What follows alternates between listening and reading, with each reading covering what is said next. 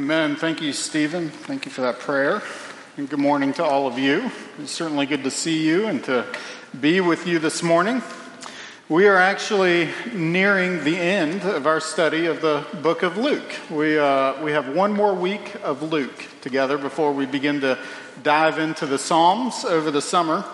Um, but you may have noticed that we've been studying this book since October, and uh, you may have noticed that there have been a lot of food narratives, what we call food narratives, which, which is to say that Jesus has a tendency to gather people up and commune with them over a meal. And that has happened over and over and over again. And uh, scholars actually call Luke one great big food narrative that you can trace, uh, you know, stories about food and the presence of it and Jesus' sharing of it with people throughout the whole book. And what we're looking at this morning is really the climax of these food narratives, where Jesus, really hours before his betrayal and arrest, a day before his death on the cross, spends his final few moments of peace with his disciples, enjoying the Passover dinner with them together. And it's there that he institutes the Lord's Supper, which is the meal we're going to take here together in just a few moments. And before I get into it, let me just mention that some of the church's uh, best debates and most tragic controversies have been around this, this particular meal. Like, what does it mean? What actually is going on? And the truth is, is, uh, is that with with the sacrament of the Lord's Supper and with the sacrament of baptism, there is always going to be a mysterious element. That God is always going to be working in and through and among us in ways we won't understand. But there are some wonderful things about the truth of the Lord's Supper that we can grab out of this passage. And that's what we're going to talk about is, uh, is what is Jesus doing as he institutes the Lord's Supper among us. And, and really, what is Jesus saying to us over and over and over again as we take this meal that he gives us? So let's look at this together. I'm going to read Luke 22, verses 14 through 23, and then we will feast together on his word and we will feast together at the table. Hear the word of the Lord. And when the hour came, he reclined at table, and the apostles were with him. And he said to them, I have earnestly desired to eat this Passover with you before I suffer. For I tell you, I will not eat it until it is fulfilled in the kingdom of God. And he took a cup, and when he had given thanks, he said, Take this and divide it among yourselves. For I tell you that from now on I will not drink of the fruit of the vine until the kingdom of God comes. And he took bread, and when he had given thanks, he broke it and gave it to them, saying, This is my body, which is given for you. Do this in remembrance of me. And likewise the cup, and likewise the cup after they had eaten, saying, This cup that is poured out for you is the new covenant in my blood. But behold, the hand of him who betrays me is with me on the table. For the Son of Man goes as, it has been determined, but woe to that man by whom he is betrayed. And they began to question one another which of them it could be who was going to do this. This is the word of the Lord. Thanks be to God. Will you pray with me? Father, uh, you have arranged us, your people, together to sit and hear from your word, and your desire that we would know you is evident to us just because you gave us your word. And so we pray that um, as we hear from you, that you would help us to be present, um, that you would nourish us with these words, and that you would give us a clearer sense of just who you are and who we are in you. And I pray, Lord, uh, as your servant standing before your people, I pray that you would strengthen my voice, give me an even deeper love for you and for them, and help me to serve them and honor you with these words that I say. Feed us now, I pray. In Jesus' name, amen. So, a number of years ago, a guy named Cody Delistraty, I'm not sure I'm pronouncing his name right, but um, there you go. He wrote an article for, in the Atlantic that uh, this was years ago that uh, looked at what it was like. He was articulating what it was like to cope with the pain of losing his mother when he was in college. And uh, he spoke uh, uh, really beautifully of the profound sense of loss that he had in the aftermath of, of her passing. And one of the things he said was that there was just this deep sense of loneliness that was created, not just because she was gone, but uh, there was loneliness that was created and an isolation between him and his father and his brother that they began to over time they just in, you know in their grief they began to just pull apart and live lives that were kind of around each other. And uh, it was into this that his father came to him and said just weeks before he was going to go to college uh, go back to return to study in college his father came to him and said how about you and I once a day begin to share a meal together? Your mother would have wanted that, is what she said. And he said that even though it was just simple, that those were, that those were some of the sweetest moments for him. That the results of them sharing a meal together were incredibly rich. This is a quote. This is what he has to say. It wasn't ideal, of course. The meals we made weren't particularly amazing and we missed the presence of mom. But there was something special about setting aside time to be with my father. It was therapeutic, an excuse to talk, to reflect on the day and on recent events. And our chats about the banal of baseball and television often led to discussions of the serious, of politics and death, of memories and loss.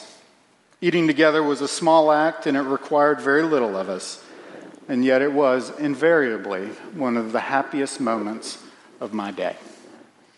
Now, of course, there's very little that's surprising about that to us. That actually, you know, um, it's very well known the effects of, of that, a, that a shared meal can have on people. In fact, study after study is being given to us. You know, I, I think I see one maybe once a week, at least once a month, that are telling us about the value of a shared meal. I still remember years ago when we were waiting on our firstborn uh, to reading a parenting book, which is what we do, and uh, it was. It, you know, like most parenting books, they, they kind of outline the challenges that face that you face really, really well. And it was like every chapter when they told us about, you know, what you know what we're facing. It told us like this author. It was like the silver bullet answer that a family meal will help. That was what they gave us. And in fact, in many ways, like our holiday traditions might be ordered around the life of the meal. And what's going on there is that there is something that is said to us through the sharing of a meal that really can't be said any other way. Like words of life, words of love, and words of commitment, words of joy for each other are spoken through a meal in a way that can't be expressed in any other way. When we come to this table, we're coming to a meal that speaks to us. That Jesus is actually saying things we need to hear deep into the deepest parts of who we are when we take the bread and the wine together. And the question I simply want to seek to answer with you this morning from the text that, that he has given to us is what, what is Jesus saying to us when we take this meal together? I got three points for you. Uh, the first is that Jesus is telling us about how he feels about us. And the second point will be he is reminding us of what he has given to us. And the third is that he is calling us to something together. Okay? So he is uh, reminding us about how he feels about us. Uh, in this meal, in, in this passage, Jesus is giving us great insight as to how he feels about his disciples. Do you see that? It was just the way the story started. It was in verse 15. It begins with Jesus articulating a strong desire for his disciples. Look, it says, He said to them, I have earnestly desired to eat this Passover with you before I suffer. The literal translation of that is, is emphatic. It's with desire I have desired. And so you get this sense that he has this strong desire for them, but it's also a strong relational desire for them. And you see that because all of this is coming in the context of a shared meal together. Now, it's easy for us to miss, miss this because, um, for, you know, in our world, yeah, we share a meal with people that we, we might share a meal with people we don't like, you know, like we might share a meal with people that might be opposed to us. There are all kinds of different types of people that we have different types of relationships with that we might find ourselves across the table from. But in this world, in the culture uh, that, that Jesus is doing this in, a meal indicates relationship. And, and in some ways, the, the meal indicates, the sharing of a meal indicates the height of relationship.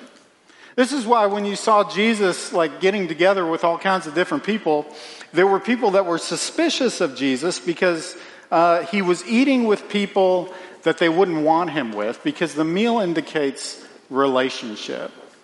And so that's what you see here is this relational desire, but then it doesn't stop there. Jesus says this really curious thing in verse 16. He says, I will not eat this meal again until it is fulfilled in the kingdom of God. Now, two things I want you to hear when you look at that passage. The first thing is that Jesus is saying is that this meal, when we come to this table, is a picture of the meal that we will enjoy together when Jesus returns and the kingdom's fully established here on earth. That, that, that, we talk about that meal as the messianic banquet is a name that we use for it, or the wedding supper of the Lamb. That whenever we come to this table, it's a picture of that meal that we will enjoy one day. But he's also saying that he will fast from this meal in anticipation of that day. And I just don't know if there's anything sweeter than this. This picture of Jesus fasting in eager anticipation of the time when he will gather together, physically present with his people to enjoy the meal that we are being led to hope for. That Jesus is ex- more excited about, even as excited or more excited about that day as we are. As all of this is given to us as a picture of the deep, unflinching, desire that He has for you, His people. And what I want you to see is that there's only one reason that you come to this table. It's because Jesus wants you there. Because his desire is for you. Now, I grew up in a tradition, uh, it was Presbyterian, but I grew up in a tradition that had this moment of silence before the taking of communion. Like that, we don't do that here. We have a liturgy. But there was always this moment of silence for introspection, you know, contemplation. Some of you are nodding your heads like you know what I'm talking about. And in that moment, I remember always thinking, Am I worthy to come to this table? Like, am I, like, and your, your mind flashes to all, all the reasons that you don't feel worthy of it. Like you're remembering your sins. You're remembering the ways that you think and your actions, the way that they have betrayed something different about what you profess to be true about who Jesus is and who you are in Jesus. And it's when we're thinking, Am I worthy of coming to this table? that you need to look at what Jesus has given to you. And the truth is, is that he has given us, he is giving us words that remind us of his great sacrifice on the cross on our behalf. And as I talk about what he's given to us, I'm looking at verses 19 and 20. These are the words of institution. We say them every week, right? This is my body, which is given for you. This is my blood, which was shed for you. The, there's talk about the new covenant. And sometimes I think in church, we can get used to certain words, you know? Or, or sometimes it feels like maybe we, we're using a special language that maybe we understand or other people don't. But, uh, but what we're looking at here is that Jesus is speaking to us of the great gift of the sacrifice that he's made to us on our behalf.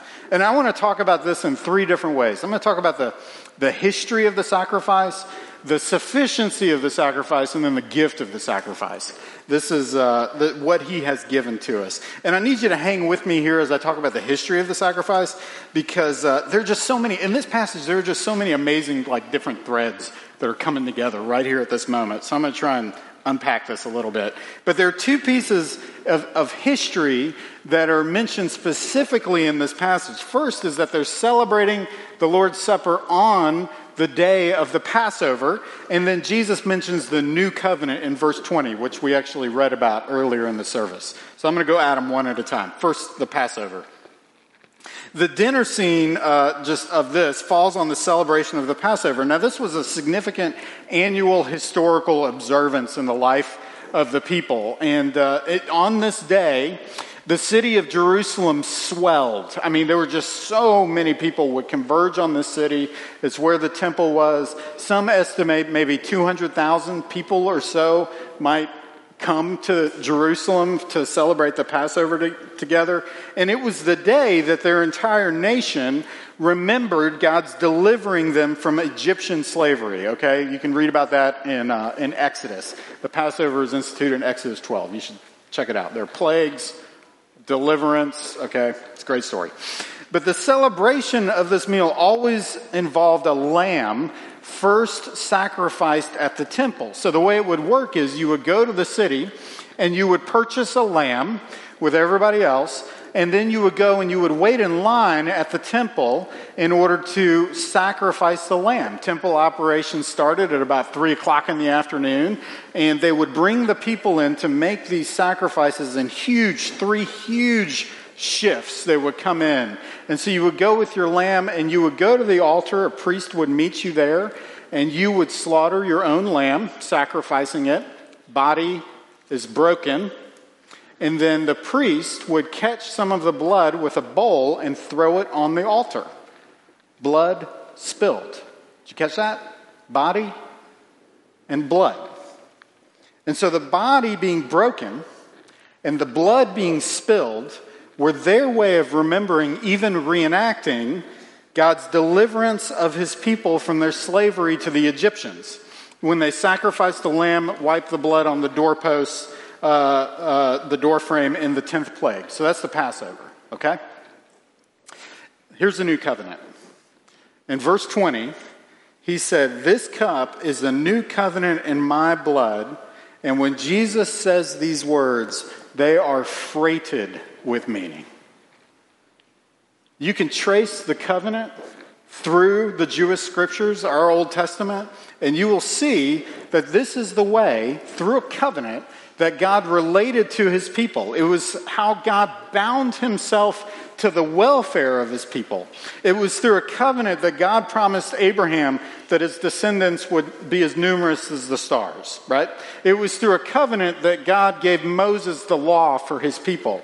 It was through a covenant that that, uh, that God promised David there would always be a descendant of his that would sit on the throne of Israel. It was always through a covenant that mediated God's promises to his people. That was how it happened. And every one of these covenants were stamped, so to speak, or inaugurated with a sacrifice. There's always a sacrifice involved with this. It was one of the ways that it was like a, uh, you can trust this promise.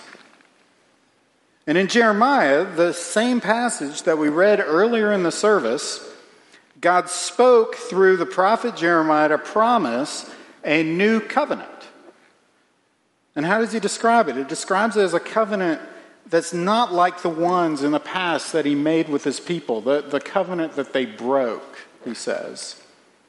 This new covenant is an unbreakable final covenant, a final act that ushers in perfect communion with God and each other, the, the thing that we're all longing for. Look at, look at the way it's described. It's right there in Jeremiah 31. God tells us that this new covenant will be a time when He will write His law on our hearts. This is a sweet picture. He tells us that there, it, there will no longer be a time where neighbors need to teach each other to know the Lord because they will all know me, he says. And then in verse 34, he says, I will forgive their iniquity and I will remember their sins no more. Did you hear that? He said, No more. This is the promise. This is the promise of God that our whole lives, our whole faith is built on. That when Jesus died on the cross, when he offers himself as the body and blood sacrifice to usher in the new covenant, the forgiveness of sins, and God not remembering our iniquity anymore, is promised in that moment. And that when Jesus sacrificed himself on the cross, it was enough. It was sufficient. And just as the Passover celebrated God's delivering of his people from Egypt, Jesus' sacrifice on the cross is the promise that delivers us from the slavery of our sin. Hebrews 10 tells us that every priest stands daily at his service, offering repeatedly the same sacrifices, which can never take away our sins. But when Christ offered for all time a single sacrifice for sins, he sat down at the right hand of God, and for by a single offering he has perfected for all time those who are being sanctified. You're wondering about whether you belong on this table, you do because his sacrifice was sufficient for you. This is why we call his sacrifice a gift. We call it a gift because Jesus calls it a gift. Look at the way he talks about it. He says, This is my body which is given for you. This is my blood which was spilled for you.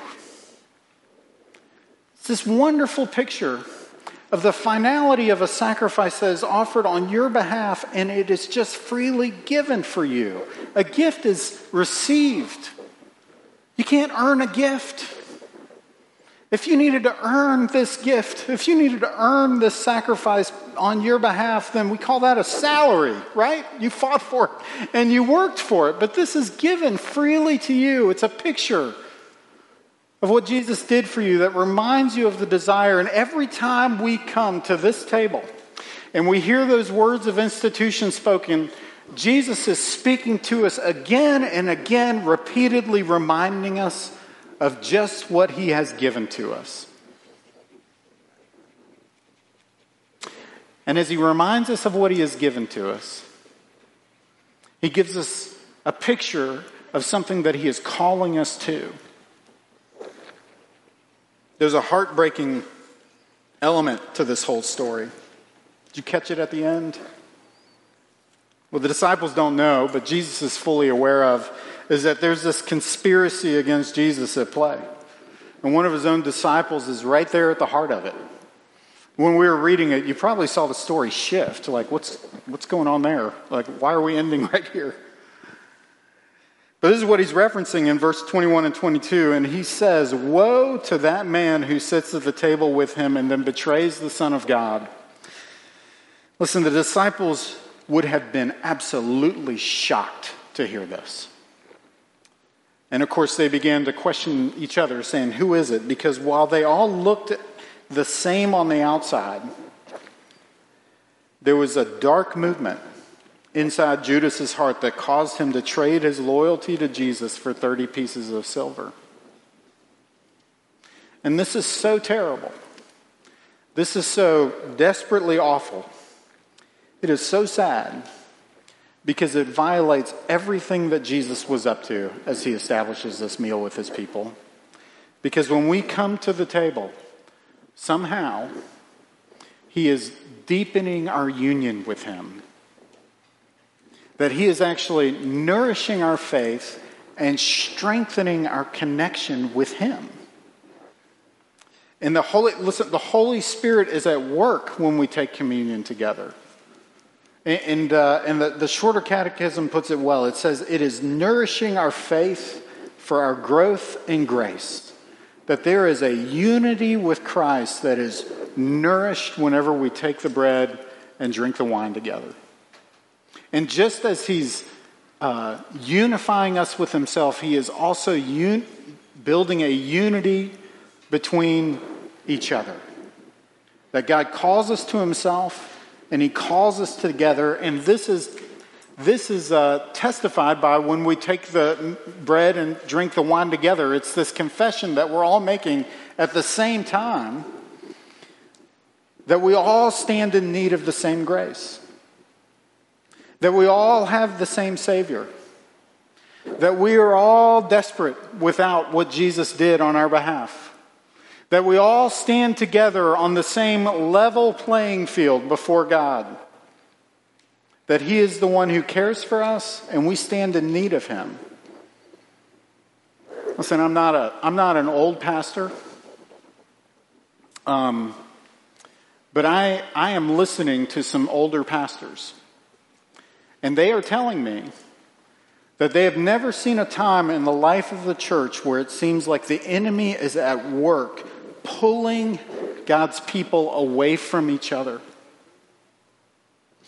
And so when we come together, when we come together to feast around the Lord's table, what we're saying is that no matter our differences, no matter our perspectives, no matter how like how different our lifestyles are, our vacations look, no matter no matter where we are coming from, no matter our ideological perspectives or even our theological perspectives, when we come to this table, God is creating a unity and he is calling us to a unity with each other.